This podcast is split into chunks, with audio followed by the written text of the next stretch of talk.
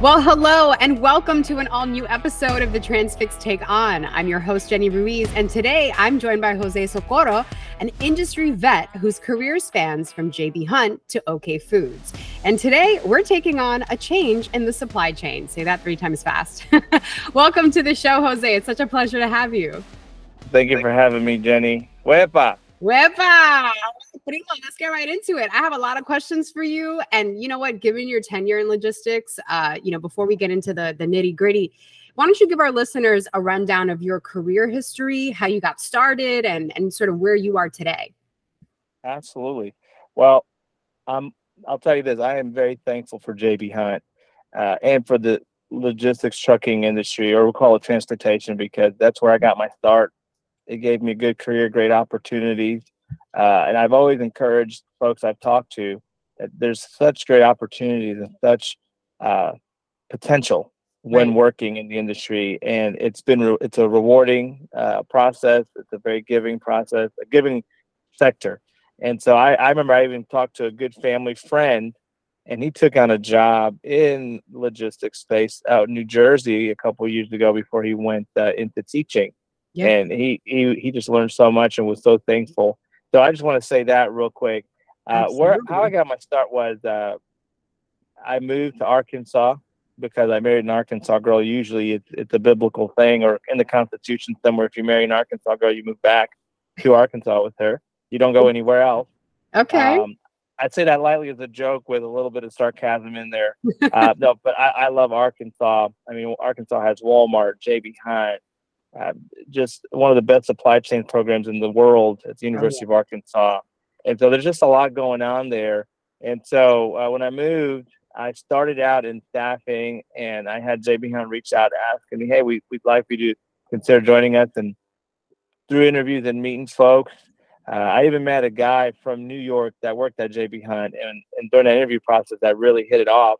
And yeah. so I got my start August 2018 and did a couple of things. We were working on the 360 platform, recruiting carriers, and then I went on to uh, help gain and increase carriers utilizing the benefits of the platform, such as the Pilot Flying J SEAL program and SiriusXM. And after that, I took on the the most one of the most un- undervalued and over criticized roles as a freight mm. broker with a team that handled very, very, very delicate and, and expensive commodities.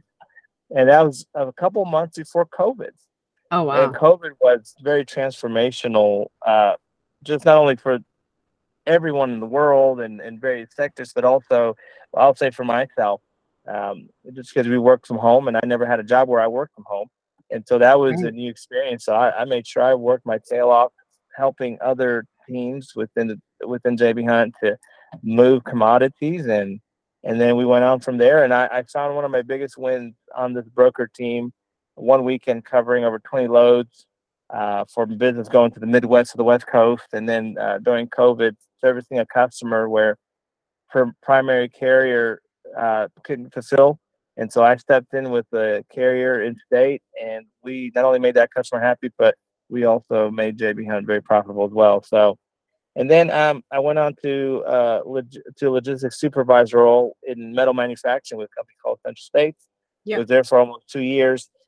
from there, I basically took on the role of a fleet manager, managing, managing 10 to 15 drivers, working with the with the St. Louis plant to manage uh, profit and losses, manage customer expectations, mm-hmm. making sure we were delivering product and, and making sure we were taking care of, of, of the drivers and, and our vendors. I had a lot of successes there. Learned a lot about finances, P and L. Um, the other the the other side of the business, which is the the non-trucking side, the, the commodities and the dynamics behind that. Right. Uh, then I moved uh, about an hour south of Northwest Arkansas, also known as the land of milk and honey, uh, to be closer to family. And uh, that's where I was at as a logistics manager for OK Food. I was a shipper, and in, in that role, I interacted with various trucking companies, 3PLs, small to large assets, worked with different departments such as distribution, operations to make sure a lot of customers got their chickens from retail to restaurants. Right. Uh, you name it, we did it. And so uh, that right there was a great experience. I mean, a lot of it was managing a profit and loss sheet, taking care of your external and internal customers. Uh, it was a 24 7 operation. And so the phone stayed busy, I stayed busy, and uh, it was a fun run while it lasted. Wow. What a, you know, I think the only other person that had the same or similar uh, well rounded experience like you is Thomas Wasson of FreightWaves. He he's also been in, in, these different areas, and you know, can you talk to me about the importance of understanding and and even being in those roles and how it really does shape you into a, into success? Absolutely, I, I think that it's pretty clear as a freight broker, you're you're going to focus on you you. The the fact that if you if, a, if an order gets messed up because the truck was late or a truck breakdown and you're having customer service and sales and uh, you know because the customer's chirping at them you're like well nobody understands what i have to go through and i have to cover the loads and i have to take losses or i have to recover a truck because everything was going to work and we all know once two o'clock three o'clock hits any day of the week it's going to be painful especially on the weekend where yeah. it's you know it's kind of a trucker's roulette uh, as you have to recover cover something um, you're going to be paying premium dollars but sometimes you, you have to do that. I remember Chris Jolly, he has a, a podcast and this well-known logistics expert out of Arizona. Yeah. He's talked about many times. If you can win money, you can definitely learn to how to lose it at times. Mm. And of mm. course, a smart broker, if the business allows it, and I say business allows it because sometimes your sales team may negotiate rates that aren't really realistic or, or they haven't done their homework or really asked a second opinion. And mm. so if you if you don't have uh, a sales team that is listening to what what the ops logistics team is telling them on the rate and all, then you're going to be in trouble. So as a broker, you're always going to see the side of you always take the side of you because oh this is a hard job and it is. It's it's it's not always rewarding as you may say from a, a, a encourage morale standpoint, sure. but it definitely develops character and develops critical thinking and it allows and expands you and it challenges you and it pushes you to the next level uh, and, and there's just so much rewarding, especially with our society. Our, our generation is very catered and very, very weak-minded. Yeah. Um, and, and brokerage basically says we're going to kind of develop you how your parents and grandparents were developed: hard work, hardship, and you're just going to grow and be better for it. Uh, and then you're talking about a fleet manager. Mm-hmm. Industry experts, or, or I think the more efficient and, and effective fleet managers are those that actually drove trucks or were or started out in the dispatch office mm-hmm. because they can make the connection with the drivers. You know, most of our brokers they're coming out of college or from yeah. a different sector, and so they haven't interacted with drivers. Drivers are human beings, but they they they can be tough sometimes for a good reason and not good reason. Right. But to, to make to, to be empathetic is the first step. To actually take that empathy and, and put it into action is the next and then that action has to be consistent throughout the duration of that relationship between you and the driver. And so I feel like the best fleet managers are those that already have a thick skin mm. and all and have been in in the non-education world. But then if you come from the education world, it's really about the empathy, understanding the the the market, understanding the driver's pain points. Because one of the things as a fleet manager that I did or that I was tasked with was managing those relationships with equipment vendors right. and doing everything you can to get those equipments turned around quickly or work through a bottleneck because well, you don't have this for that trailer or this truck. Um, and and then that, those are the big things there, and also just finding ways to keep your drivers uh, profitable, meaning making a livable wage. Yeah. Um, you know, with over the road drivers, at least where I when I was a fleet manager, those guys were on the road a few days a week, but back home by Friday, and a lot of drivers will take that right to be guaranteed that Saturday, Sunday. Where you know other OTR drivers, they lit, they're the long haulers, man. They're they're the road champs. They'll go out two, three weeks at a time, really make some good money, come home for a few days, and go out.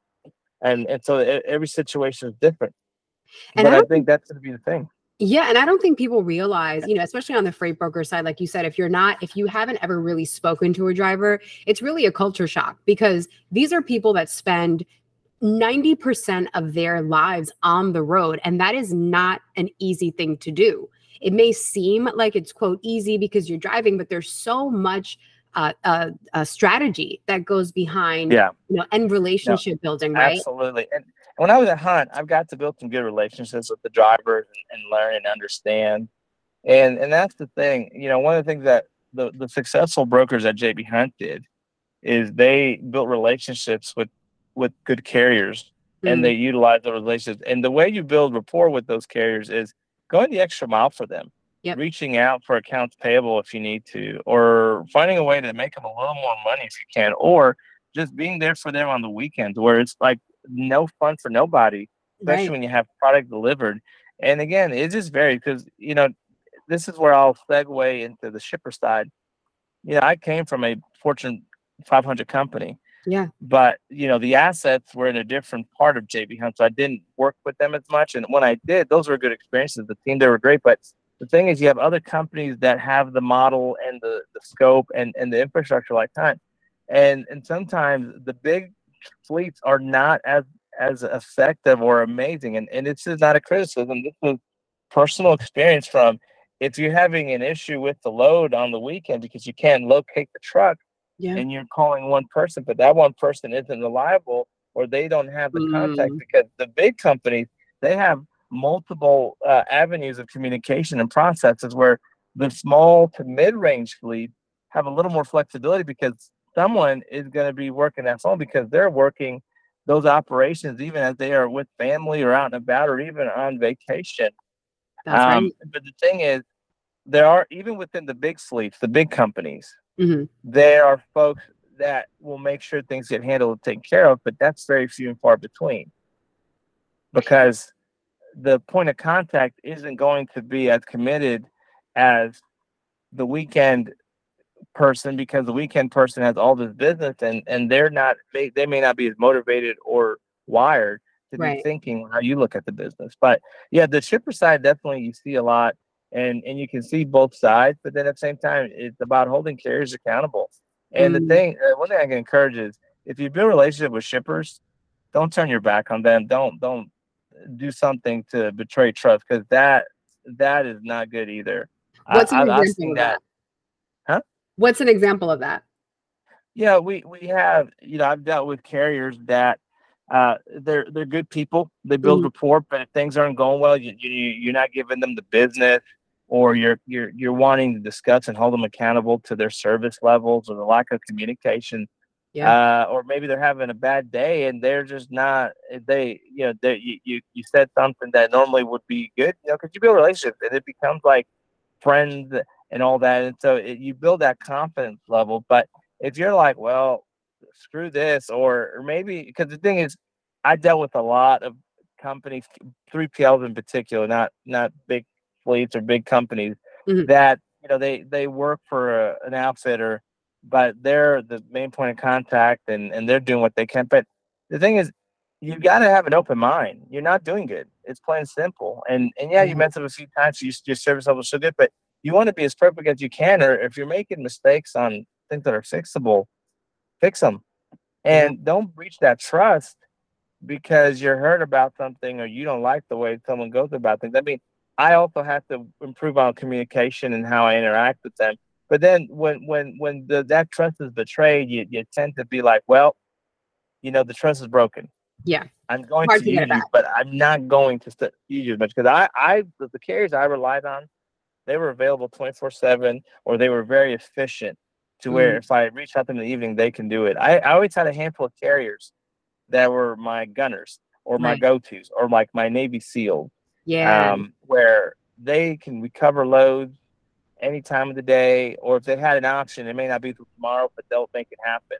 And sometimes you have to, those options do happen, and you have to be able to communicate that to your customer service team and explain to them what's going on because they don't know trucking. They just know the order has to get there, which is fair.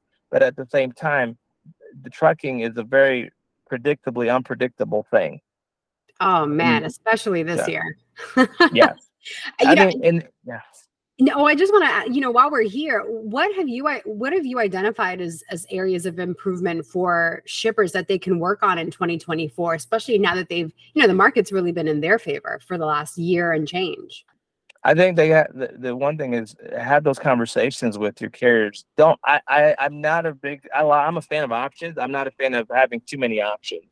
Mm. And that's one thing I think shippers get in the bind.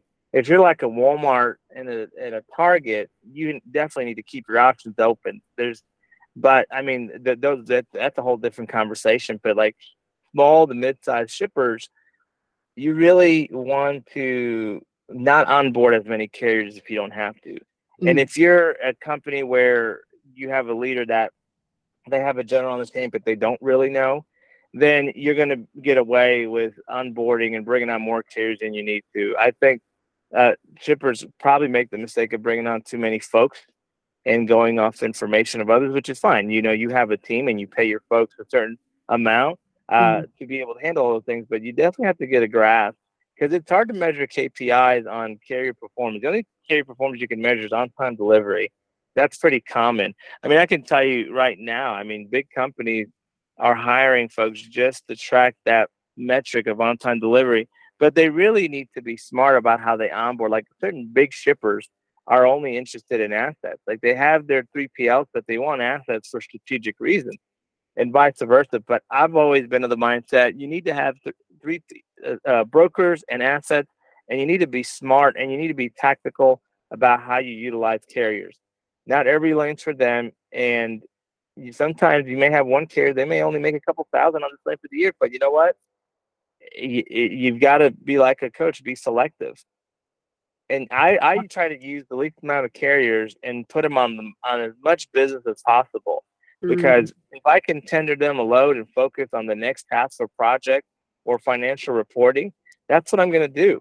I'm going to go to those carriers that I know here's the rate. And the other thing is there's always a discussion rate. I wasn't always the nicest person because I always wanted to drive the cost down. It's my job. I was a yeah. broker, I was a fleet manager, but I've got to manage the cost That's of right. these things. And if these are spot loads or one off, or it could become a small project, uh, you know, I'm always going to try to find rates. I'm, I'm all, you know, every shipper's going to shop.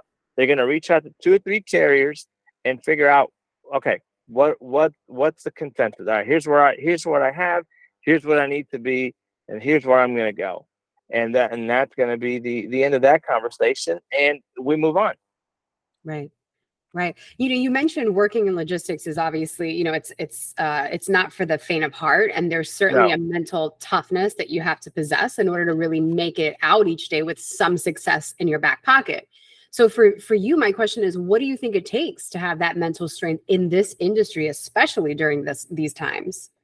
Well, I mean, thick skin is important, but I, here's my encouragement: having an open mind is not easy, but it's a you have to practice it. I have to practice it. Open mind means I'm going to hear what you have to say and not respond and be intentional about what you're saying. Meaning, I'm not going to try to cut you off and I'm going to try to not let the emotions get in the way of hearing what you're saying. Right. That's going to be the first part, right? The second part is now how I take what you said and apply it, and where does it apply? Maybe it isn't applicable because maybe it's the the information being shared is opinion based and it doesn't have all the facts, or maybe it's uh, more of a I'm just giving you what I think. But if it's a practical yeah. and you can ma- match that with other occurrences. You're like, okay, they have a point. They're saying something here I really need to listen to, and I need to take it and make changes because it's going to help the relationship and it's going to keep things moving. Um, and read, read, get on, get on social media, LinkedIn, uh, find the big outlets that report it. Get on the NBC, Fox News, yeah. Wall Street Journal, Forbes. Well, not maybe Forbes, uh, but Fortune, this stuff that covers more of the the what's going on overseas and in in in ocean. I never dealt with ocean, but there's always good information that comes from there because that before it hits the country, it's got to go over waters. Absolutely. So seeing what's going on at the docks and the ports helps. Uh, but then you have people that want to take that information. I was one of the very first at JB Hunt when I joined to utilize uh, FreightWaves and other sources mm. and and and really share information to something I was new to. But I took one headliner, took that, posted the article, and it got a lot of reaction, interaction. So Um, but now everybody's doing it, and people that have no idea, even though they work in the state, they have no idea what's going on, or they're just doing it because they hope they get the likes. But I'm just doing it to share and inform because as I'm learning, I want others to learn what I what I learned. Um, and that's what's important, it. especially when you've been in this industry and you've had this experience firsthand. You know, I I, I do want to. I have questions for you at the end um, uh, on some advice, but before we shift into that, you know, we spoke about technology and and how you've seen a lot of this major dig- digitization of freight over the last decade or so. Is there anything that's really taken you by surprise, whether it's a good thing or a bad thing? Like, I'd especially like to hear from a logistics manager's perspective. Where has technology? Technology is vital critical I mean, I, yeah. Yeah, it, yeah. I mean, the TMS systems are important. JB Hunt, like I said, I I had a great experience. I left on good terms. I'm big fans of, of what they've done. They they have in their budgets and in their strategic planning uh, fund allocated every year to improving technology, mm-hmm. which of course is not good for other companies because that obviously they want their stuff to be used, but they haven't invested. But not a lot. Not every company has the backing or the strategic planning like Hunt to value technology. So the companies I've been at, technology ha- is available for logistics, but it's not primary. And like many companies, logistics isn't primary. And what I mean by that is that, there's internal systems or new technology that's mainly based around the product or the main focus of the company. Yeah. And the logistics is the secondary piece. And that's where these where the TMSs come in and and all. But if if, if companies could prioritize the technology a little more and put a little more money into it, for those that don't, some do, but we know many don't. Mm-hmm. It would make a difference. It is going to cost, but the processes and the headaches and the money lost on just trying to troubleshoot stuff is immediately reduced and it improves. Um, especially tracking carrier performance, that is a big deal, and not, not a lot of companies know how to do that. I mean, I've I've been at companies where it is a priority and it is kind of a thing, but it took a while. And there's others where it's not even it's not even measured, not even a, a KPI or a metric. Um, and so it's kind of like you, you got to say to yourself, well, hey, I've I've got to prioritize. A the, the carrier relationship is important, and and again, the other, the other flip side is the transactional piece of how a lot of companies treat carriers, and that that is a downfall. I, mm. I don't disagree, and that's going to be easier said than done. Right. But uh, but again, when it comes to the technology piece, TMSs are helpful. The reporting and options they have from the tendering to the pulling the stats, that is so important and so vital. If you're not at a company that is already has that in place, so technology has been very helpful. I mean, there, there's a lot of things going on. I mean, you know, companies exiting, companies leaving for for various reasons. Right. But the thing is, tech, invest in technology. If you're not a logistics company, but you have a logistics team, make it a priority to excuse me to make a good financial investment because it's it's going to pay off instantly and in the long run and in mm-hmm. ways you can't really measure. Yeah. Yeah. Were there any uh were there any products or or apps that you really enjoyed using whether you know at okay or jb or anything like that? I mean i mean jb hunt had had their systems and had ways to navigate. I know they that excel is, is definitely a very effective tool to track individual performance mm-hmm. and track other stuff. But I mean, Power BI has been a good tool that complements logistics. Uh, and you know, I, I've I've interacted with uh, with what was BluJay E2 Open.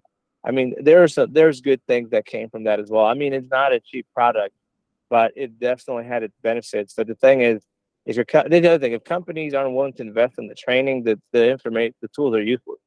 And that's mm-hmm. the other thing that companies tend to cut or not prioritize. It's the training pay for the training. It's gonna it's gonna benefit you in the long run.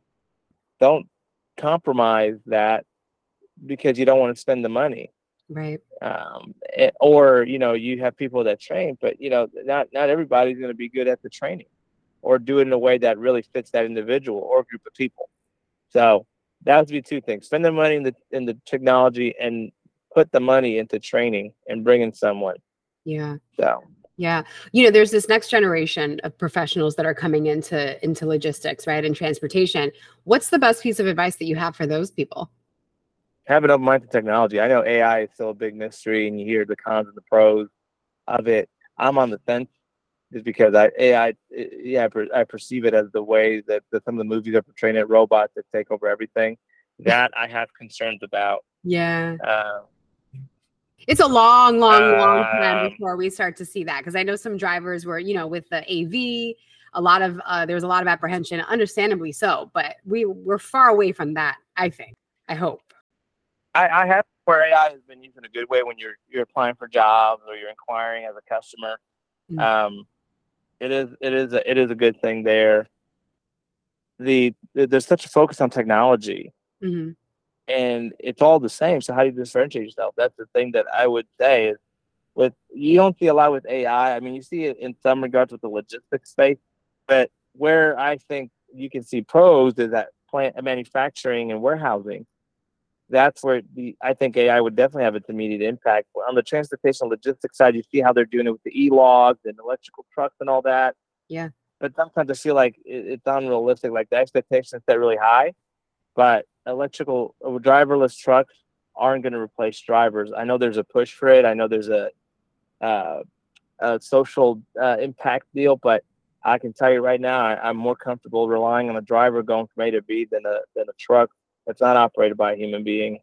Um, and there's a place for both, but I'm going to lean more on the side of uh, a driver for now, and, right. and not to overtake majority of the business. I think Yeah. there's a like I said, there's a place and a time for the AIs and and the other projects going on, but I don't think it's going to overtake. Yeah. Um, and and and yeah. Anyway, that's just kind of my take on that. Uh, with the new technologies, read up on it and learn about it, and figure out ways to be more efficient where you are in your workplace. The technology isn't prime.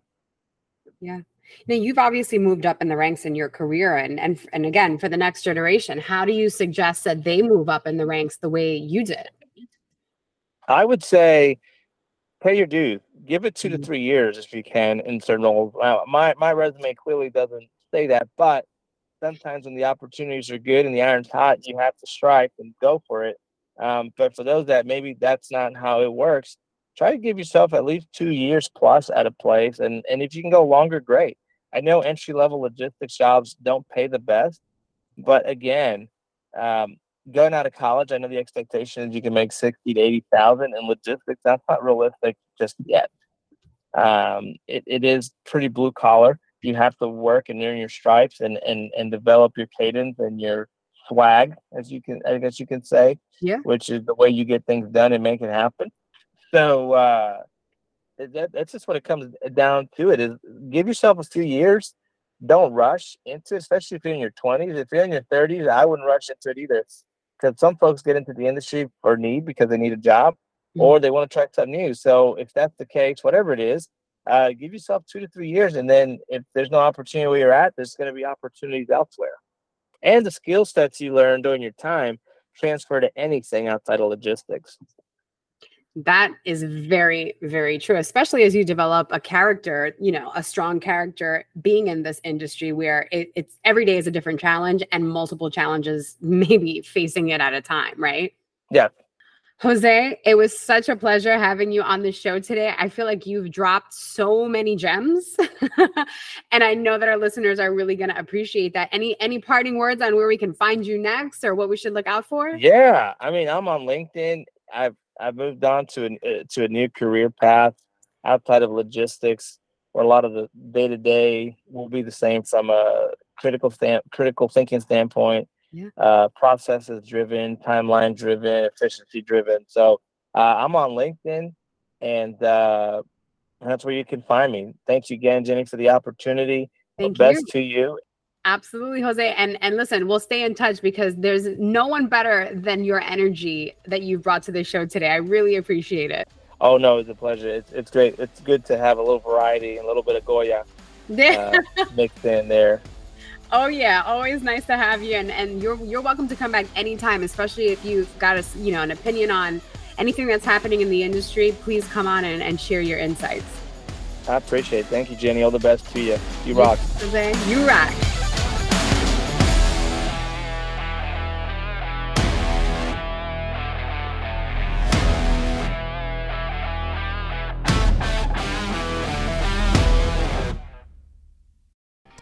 All views and opinions expressed in this podcast are those of the speakers and do not necessarily reflect the views or positions of Transfix Inc. or any parent companies or affiliates or the companies with which the participants are affiliated and may have been previously disseminated by them. The views and opinions expressed in this podcast are based upon information considered reliable, but neither Transfix Inc. nor its affiliates nor the companies with which the participants are affiliated warrant its completeness or accuracy, and it should not be relied upon as such. All views and opinions are subject to change. Bye.